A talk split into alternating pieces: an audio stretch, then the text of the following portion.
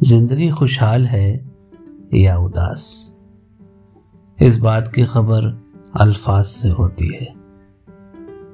الفاظ ہی زندگی ہیں، الفاظ ہی شاعری ہیں۔ میں الفاظ کے بہت قریب رہنے کی کوشش کرتا ہوں، شعر کہنے کی کوشش کرتا ہوں۔ میں سبقت ہوں، میں ایک چراغ ادب ہوں۔ یہ مجھے خاندانی ہدایت ہے کہ میں ادب کی روشنی قائم رکھوں۔ اس لیے زندگی میں جو محسوس کروں گا، لکھتا جاؤں گا اور آپ کو سناتا جاؤں گا۔ شکریہ۔